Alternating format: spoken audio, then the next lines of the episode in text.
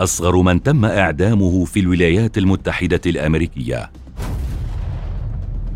من أصعب ما يخيل للانسان بأن يسمع بقصص عنف لكن عندما يكون المعنف بهذه القصص طفل والأصعب من كل ذلك عندما تكون الضحية من الصغار أيضا. حكم الإعدام لم يعد ينفذ في العديد من الدول لكونه مناف مع حقوق الإنسان. فهل تتخيلون أنه تم تطبيقه على صبي قاصر؟ ماذا يمكن أن يكون الجرم الذي أوصل جورج ستيني إلى هذه العقوبة؟ اختفت بيتي بنكر وماري تيمز ليلة الثاني والعشرين من مارس عام 1944 لا أثر للفتاتين ولا إشارة بعودتهما إلى منازلهما. إلى أين يمكن أن تذهب فتاتين من البشرة البيضاء في منطقة مفصولة الحدود بين أصحاب البشرة البيضاء والسوداء؟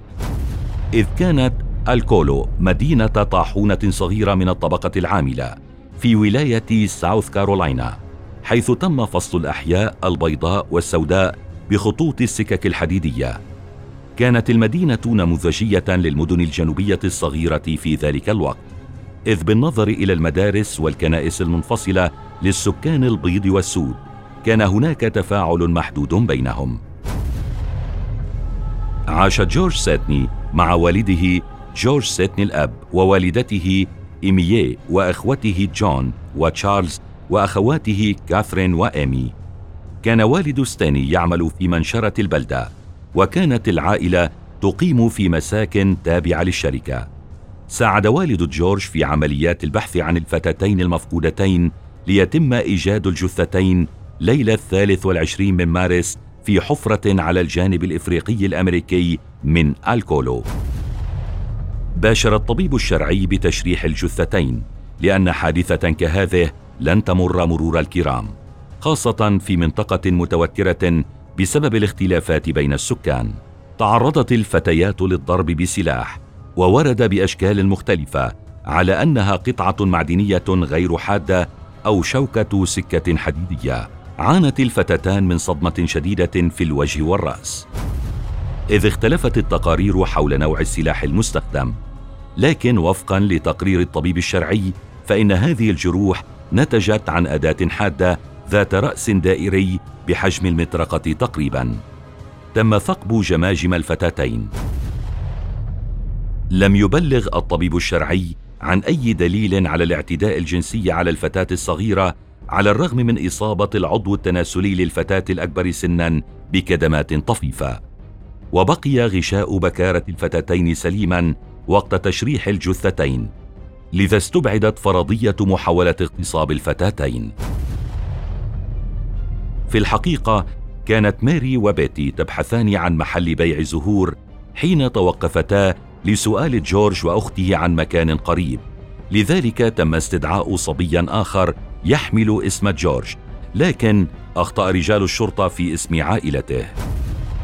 لكن التحقيقات كانت تسير بشكل سريع لذا تم القبض على جورج ستيني الابن وشقيقه الأكبر جون للاشتباه في قتلهما الفتاتين.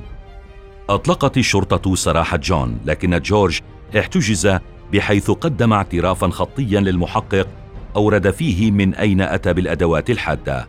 وقد استرجع سكان المنطقة ذكريات الشغب التي كان يقوم ستيني بها على الدوام.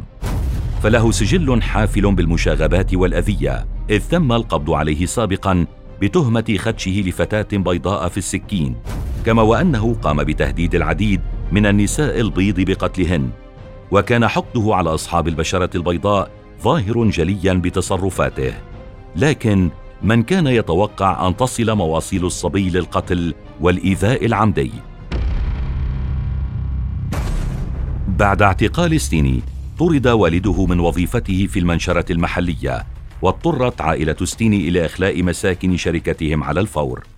خافت الأسرة على سلامة باقي أفرادها ولم يتمكن والدا ستيني من رؤيته مرة أخرى قبل المحاكمة.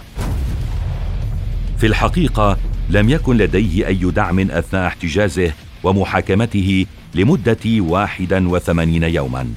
فتم اعتقاله في سجن في كولومبيا على بعد 50 ميلا من الكولو بسبب خطر الإعدام خارج نطاق القانون. تم استجواب ستيني بمفرده من دون والديه أو محاميه وقيل بأنه تعرض للترويع والضرب كي يعترف في بدايات مراحل التحقيق. كان الدفاع عن براءة ستيني ضعيفا إذ لم يتم استدعاء أي شهود على عكس جهة الادعاء التي تحصنت بتقارير وشهادة الطبيب الشرعي وقص المنطقة. احتشد العديد من البيض داخل قاعة المحكمة لكن لم يسمح للسود بالدخول. وتمت محاكمة ستيني أمام محكمة من الرجال البيض كما كان متعارف عليه. وتوصلت الهيئة إلى إدانة جورج والحكم عليه بالإعدام عبر الصعق الكهربائي. ناشد العديد من الناس عدم تطبيق حكم الإعدام بحق ستيني لصغر سنه لكن اعترافه بقتله للفتاة الصغرى كي يتمكن من اغتصاب الكبرى. جعل الهيئة متشبثة بالحكم الذي أصدرته. إذ اعترف جورج فيما يلي أنه حاول اغتصاب جثة الكبرى لكنها كانت باردة من كثرة الضرب. تم إعدام ستيني في السادس عشر من يونيو عام 1944 الساعة السابعة والنصف مساء. وقد تم إعداده للإعدام بواسطة كرسي كهربائي مستخدما الكتاب المقدس كمقعد معزز لأن ستيني كان صغيرا جدا بالنسبة للكرسي. ثم تم تقييده من ذراعيه وساقيه وجسمه إلى الكرسي. سمح لوالده فقط بالاقتراب من الكرسي الكهربائي ليقول كلماته الأخيرة لابنه. وسأل أحد الضباط جورج إذا كان لديه أي كلمات أخيرة ليقولها قبل تنفيذ الإعدام. لكنه هز رأسه فقط.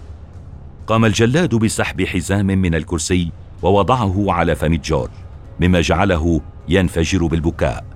ثم وضع القناع على وجهه الذي لم يكن مناسبا له حيث استمر في البكاء.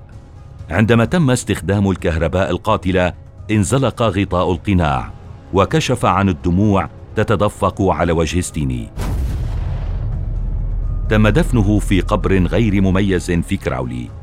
في عام 2004 بدأ جورج فريرسون البحث بالقضية بعدما قرأ مقالا صحفيا وفريرسون مؤرخ محلي نشأ في الكولو وكانت مطالبته إعادة محاكمة ستيني حتى بعد كل هذا الوقت لاعتباره أنه لم يحظى بمحاكمة عادلة وأنه كان يوجد فرصا لتبرئته.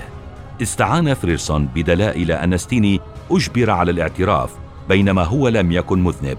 ومن غير الصحيح استناد المحكمة فقط على شهادة ستيني الشفهية لإعدامه. وقد تضاربت الاعترافات بين مؤيدين لبراءة ستيني وآخرين رفضوا إعادة المحاكمة. وقد أحدثت القضية برمتها بلبلة منذ إعدام ستيني حتى يومنا هذا. كون حكم الإعدام بحق صبي يبلغ 14 عاما فقط من شأنه أن يثير الدهشة. ولكون الحادثة حصلت مع متهم من البشرة السوداء وضحايا من البشرة البيضاء.